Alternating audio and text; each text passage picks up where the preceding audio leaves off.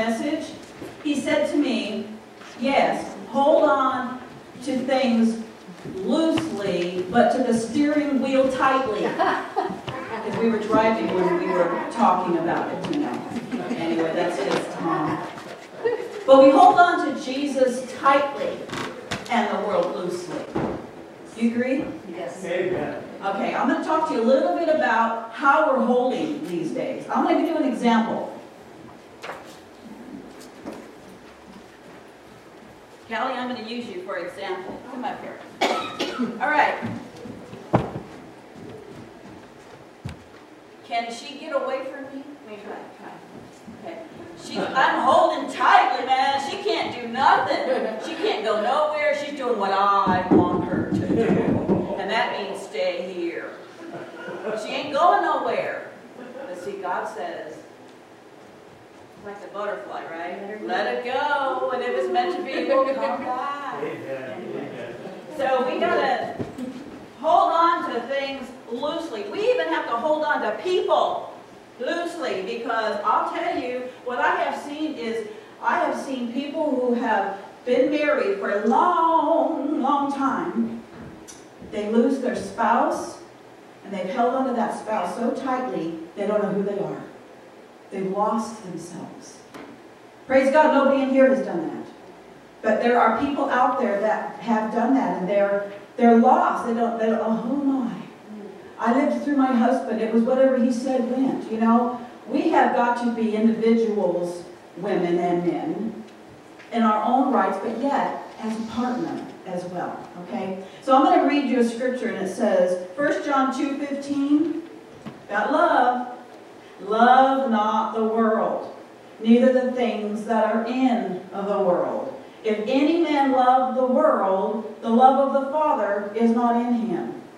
We talked about it in Bible study that um, money is the root of all evil. No, that's not what it says, right, Butch? It says the love of money is the root of all evil. So love not the money, love not the world or the things in it. The things in it could be a car, a truck, a boat, a trip, people, family. We're going, I don't want to I don't want to go be with you, Lord, because I want to watch my grandchildren grow up. Now that's great, that's great. But I don't know. If you went to heaven, I'm pretty sure you don't want to come back down and watch your grandchildren grow up. Once you get there, you're going to get a taste of heaven, and you're not going to want to come back. So I'm just telling you, we need to let go of the world. We need to be a peculiar people. I heard this quote by Yoda. I don't know. I watch Star Wars. I'm sorry, but I do. Uh, Love not the world, it says. He said, I heard a quote from Yoda, and he says, Let go of everything that you fear to lose, otherwise, you will end up on the dark side. It's very true. If you hold on to something and you just, you know, I mean, who wants to be shadowed all the time? It's awful because they're watching what you're doing right, they're watching what you're doing wrong. I had to let go of Tom in this regard because I'm following him around to see what he's doing. And if he's doing it right, who's right? My right. Okay? My expectations. We got to let go of our spouses. Because I even told him one day, I said, you know what? I, I don't want you to ever feel that I have kept you from living your life. I don't want you to one day when I die, if I die before you, that you say, oh, I'm never getting married again. I'm never going through that again. I'm never having a woman in my life again. I don't want none of it. I don't want him to say that. Do you want anybody to say that when you're gone? I don't think we want that. The other thing that we hold on to is the past. We hold on to the past. Um, I don't know, I think it was Greg that was talking about something, and I, I watched a show on Sylvester Stallone. It was a documentary, and he was talking about how all his life he was beat by his dad and did awful things to him. He was had a horrible upbringing of his father. And um, on his father's deathbed, very, very old and aged, he goes, forgive and love everybody. He goes, wait a minute, why didn't you do that all my life? He says, because I just got it. So you see, when, when we hold on to those past things like, oh, I grew up bad and, and my parents didn't treat me well and my kids were acting this way, whatever. Well, remember how I've told you many times about the plight of my grandchildren? How I've told you that I had to release them because they live in Pennsylvania. As much as I would like to be in their lives, I'm too far. I'm the, I'm the grandma. I'm the, I'm the, they call me the pretty grandma. That's kind of cute. But um, they say, I, you know, I live so far away. We text once in a while. Well, I got a miracle because I have been praying. Even though they don't want to talk to me per se, I've been praying for them and I lift them to the Lord all the time. And my oldest granddaughter, I talked to her three days ago on the phone. I had never called her on the phone. I thought I would. She goes, Grandma, are you still a pastor? And I said, Yes, I am. She goes, Good, because when I grow up, I want to be a pastor too. This is my granddaughter that I never thought I would ever hear those words come out of my mouth. And God is meeting her because what I got out of the way. I let her go, and I wasn't trying to put my agenda upon my granddaughters. I said, Lord, have your way, but draw them to your spirit, draw them to your side. And on top of it, as a 16 year old girl who has a boyfriend whom she loves, for two years she'd been dating this guy. She'd go on trips with him, she would go meet the family. She loved this guy. His name is Jesus. Oh, wow. she had to let him go. She, I said, So you still have your boyfriend? And she goes, no, I broke up with him because he's making fun of me being a Christian. He's an atheist. Oh, wow. She chose, she chose Jesus. I said, she's got the Holy Ghost. Only the Holy Ghost is going to help her do that. As a 16 year old girl, letting a boyfriend go, he was really cute and everything. She let him go. She knows what's important and the value of holding on to what is real. At 16, she's going to avoid many of the problems that we went through until we finally got it. Yeah. Okay, stiff-necked and whatever, stubborn. Yeah. and the other thing that I realized is that, you know, do you have a house full of stuff? Like you have a garage and you have stuff. Do you ever want to get rid of it? No, because you go, I might use it. I might need it later. So we don't get rid of some stuff. You know, we need to let go of that stuff too, because God's going to give you new stuff. You're holding on to this old, one leg in the, in the old and one leg in the new. We need to let go of what we fear to lose or what we fear to need. Again, it'll bring you to the dark side stress, hopelessness, fear. Remember last week I told you about the kids um, at juvenile hall who just had hopelessness. They just said, let the bombs fly, it doesn't matter, we're going to all die anyways. Well, it's what, 40 years later? They've probably got kids of their own now grown up. Um, they learned from the Bible study to hold on to Jesus, their anchor. They figured out that, oh, that's real. The world isn't. So they were able to learn how to hold on to the world. And I'm going to read you something that these kids wrote in December 21st, 1994 back in the time when I was leading them to the Lord. I'm just going to do it. It's a rap. I'm not a rapper. So, this is what I wanted to tell you. It's about a Christmas. It's about Christmas. Here's a little story I would like to tell about the Lord Jesus Christ that you know so well. Started way back in history with King Herod, Joseph, and Mary. See, they traveled so far to Bethlehem, but there was no room for them inside the inn. So they stayed in a manger full of hay and sheep where they lay down to go to sleep. An angel appeared with a big white beard and said to you this day will be born a babe. His name will be Jesus. He'll take away your sins if you open up your heart and let him in. A star shone bright in Bethlehem that night, and wise men came to worship his name. With them they brought with, with them they brought gifts and laid them at his feet to receive the king and the devil defeat.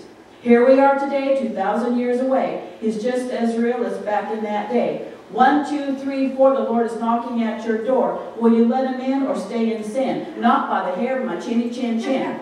We're visitors here. We're We're not here to stay. We believe in Jesus Christ. We will be with him one day.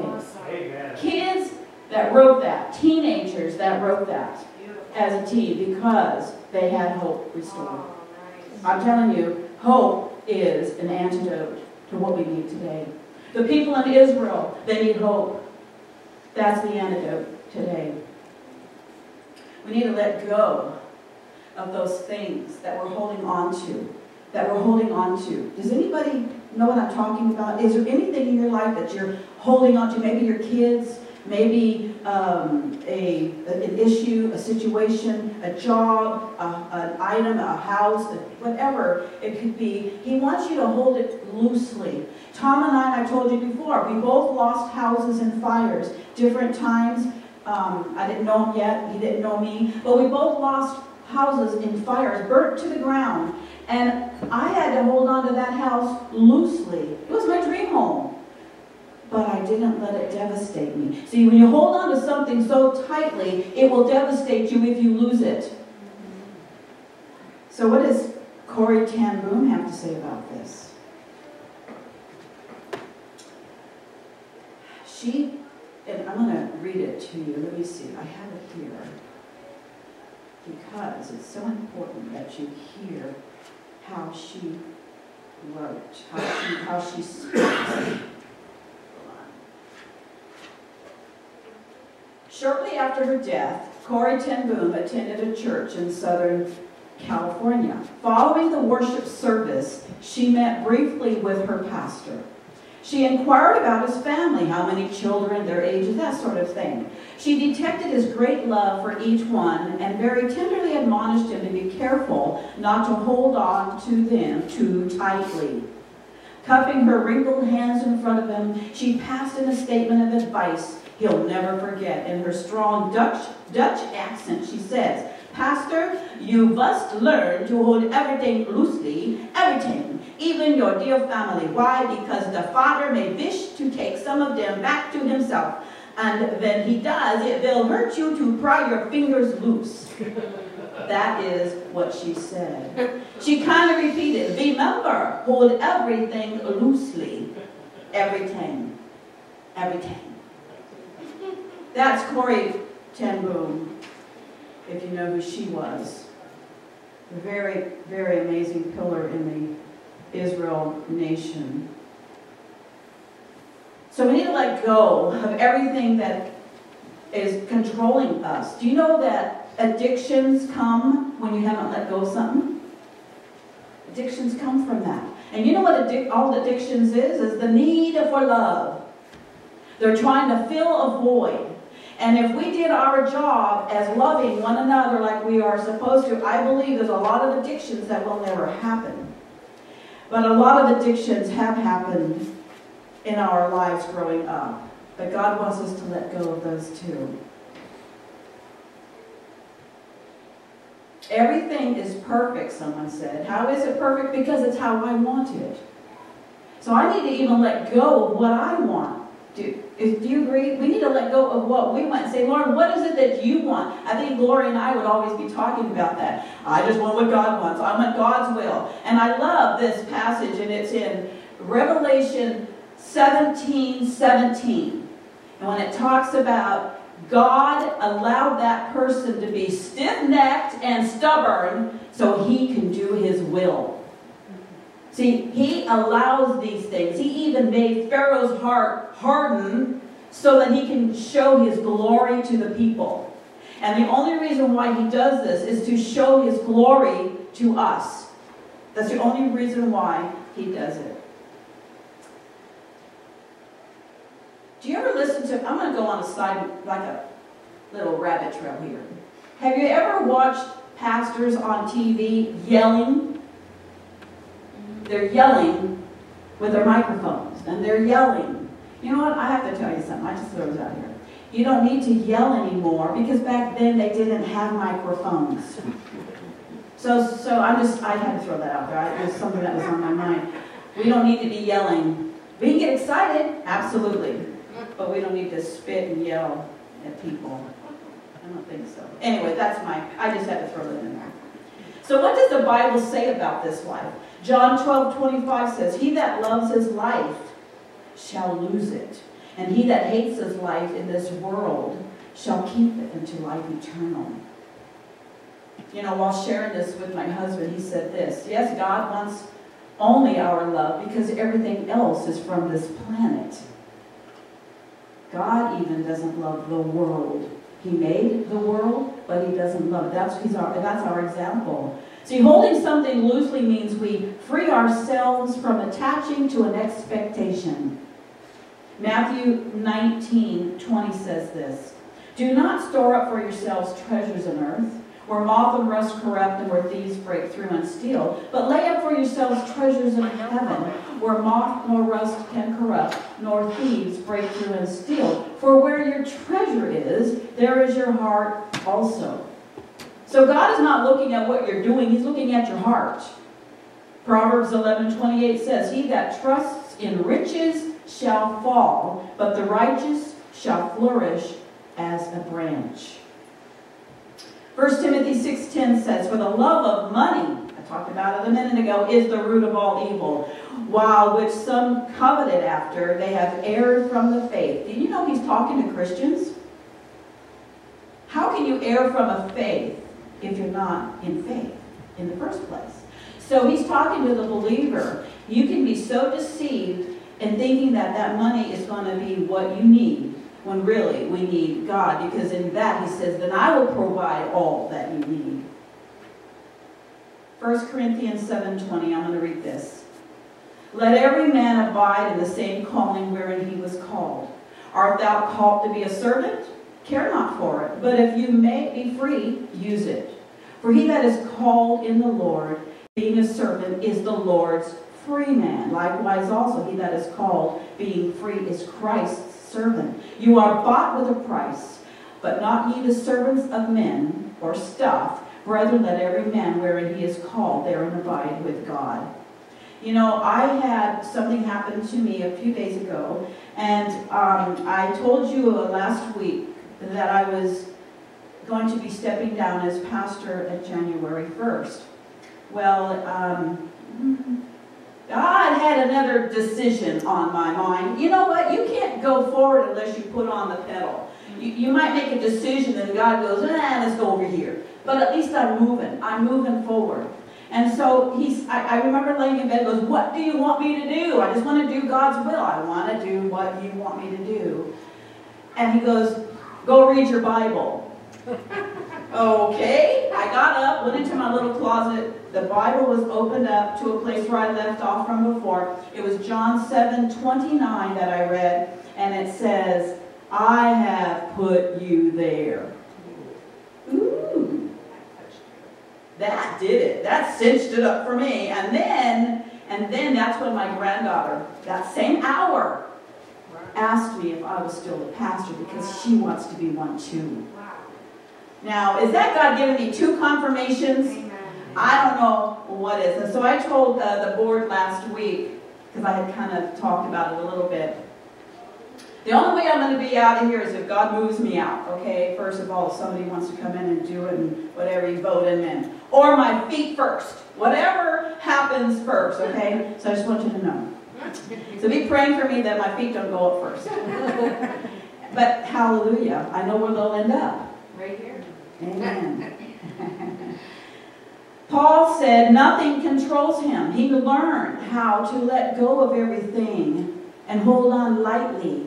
1 Corinthians 6:12. All things are lawful unto me, but all things are not expedient. All things are lawful for me, but I will not be brought under any power of it. Anytime you have something in your life that causes to be hoarding over you. You think about it in day in and day out. It messes with you. It's just a little something nipping at your thinking. It's controlling you. That's what you got to let go. You got to let because you're something in you is holding on to it tightly. God is encouraging us to hold things of this world lightly. Mark 4:19 says this. Then the cares and anxieties of the world and distractions of the age and the pleasures and delight and false glamour and deceitfulness of riches and the craving and passionate desire for other things creep in and choke and suffocate the word and it becomes fruitless. And I like James. I just study James. It's just my favorite word. For the sun is no sooner risen with a burning heat, but it withers the grass and the flower thereof falleth and the grace and the fashion of it perisheth. So also shall a rich man fade away in his ways. For when he is tried, he will endure. For when he shall receive the crown of life which the Lord hath promised to them that love him.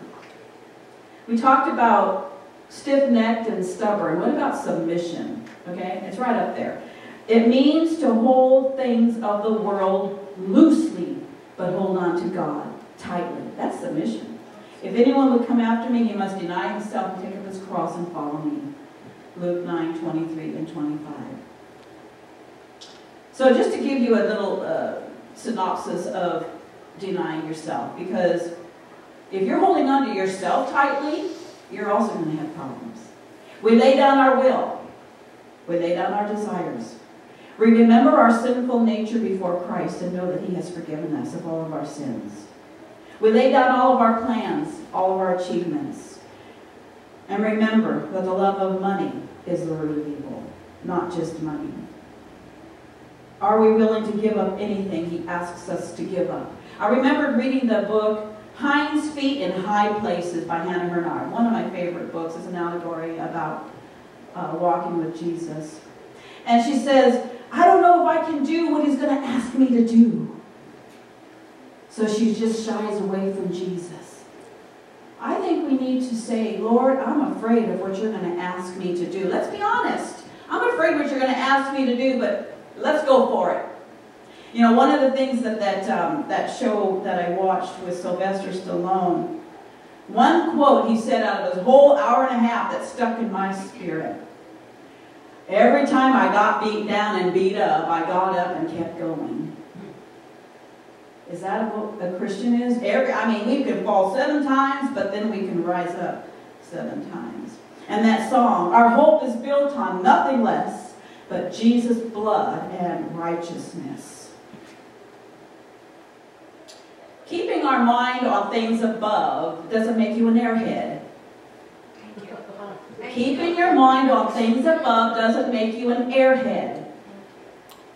Keeping your mind on things above makes you a God-fearing person. Because it says right here, if you um, be risen with Christ, seek those things which are above, which Christ sits on the right hand of God. Set your affection on things above, not on things of the earth. For you are dead, and your life is hid with Christ. Simple. I love the scripture. You don't have to add to it. It knows what it says. To be heavenly minded is to be godly. So as we are wearing garments these days, how many of you remember wearing neckties growing up? You had to in church or whatever. These guys had to wear neckties. And girls had to wear hats.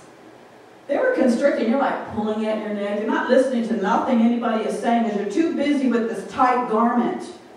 See, we are needing to wear the world loosely around us not be so strict and, and rigid into what's going on in the world, but be constrained by love. The Bible talks about being constrained by love. Paul said, count it all loss. Everything is dung. Philippians 3 8. So, how do we count everything as loss? Renouncing that means if we must choose between Christ and anything else, we choose Christ.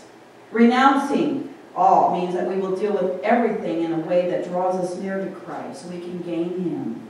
Renouncing all, counting all as loss means that we will seek to deal with the things of this world in ways that show that they are not our treasure, but rather Christ is our treasure. For where your heart is, there is your treasure also.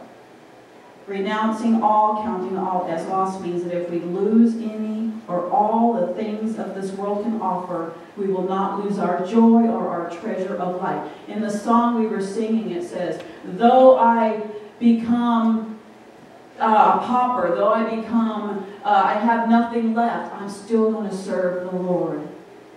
Can we say that? Can we say that if my health goes down the tubes? Yes. I'm not going to constantly ask God why, but I am going to say, Lord, I want what you want. Rise above what it is we're going through. The Bible tells us to sit with Jesus in the heavenlies. We can. You know, when, when you're not feeling good, say, Lord, I'm going to sit with you right now. He'll pull you out. You know, when I come through these doors and I'm standing up here doing this, I feel like a million bucks. Amen. I go home and I'm like, oh, what's wrong with me? Tom would say that whenever I'd go to a conference. I mean, the words would come out, the fire would come out, people would be healed, lives would be changed, and I'd go home and he said, You go home and you suck your thumb. he sees what goes on behind the doors. He sees that I am just a person like everybody else, but when you're in the power of the Holy Spirit, you can do all things through Christ. Amen. He's the one in me doing this. I can't be up here doing this. My feet would be up in the air if I was doing it in my own strength. When I go home, I take a nap. Because he's used me in the power of his might. See, God simply wants us to hold on to his love. The Old Testament was about it, and the New Testament was about it. I need to throw this out here. God doesn't want us to go from deliverance to deliverance to deliverance, but from glory to glory to glory. And Butch even touched on it this morning. He goes, once you're delivered, now we can move forward. Now we can really hear God. Now we can do the things. Of course, that's my paraphrase from what he said. Uh, we can do the things. I, I'm just, I'm just ecstatic by God in our individual lives through the power of the Holy Spirit to speak to us, to get us up, to move us, to give us ideas, to download things into our lives that we never even thought we could do. And He did that in the Old Testament with people. He doesn't want us to just be getting up, oh, I'm just hanging in there. You might as well just give me a noose and hang me, right? I don't want to just be hanging in there. Do you just want to be hanging in there? Or do you want to say, oh, I'm victorious today? You might not be victorious today, but you might want to say you are. Speak those things that are not as though they are. Because now you're putting your mind in heavenly places. Mark 4:19 says, "The cares of the world and the deceitfulness of riches and the lust of other things entering and choke the world, and it becomes unfruitful." See, we see each other's fruit. Do you see each other's fruit? You know, you know where we are. I mean, I remember somebody saying to me one time, well, Linda, I thought you were farther along than you are. Because he didn't see the fruit that I should have had at that age. And I go, ooh, he kicked me in the, you know what? And I got going and I started seeking God. That's been 20 years, and so now he's really moving and shaking in my world.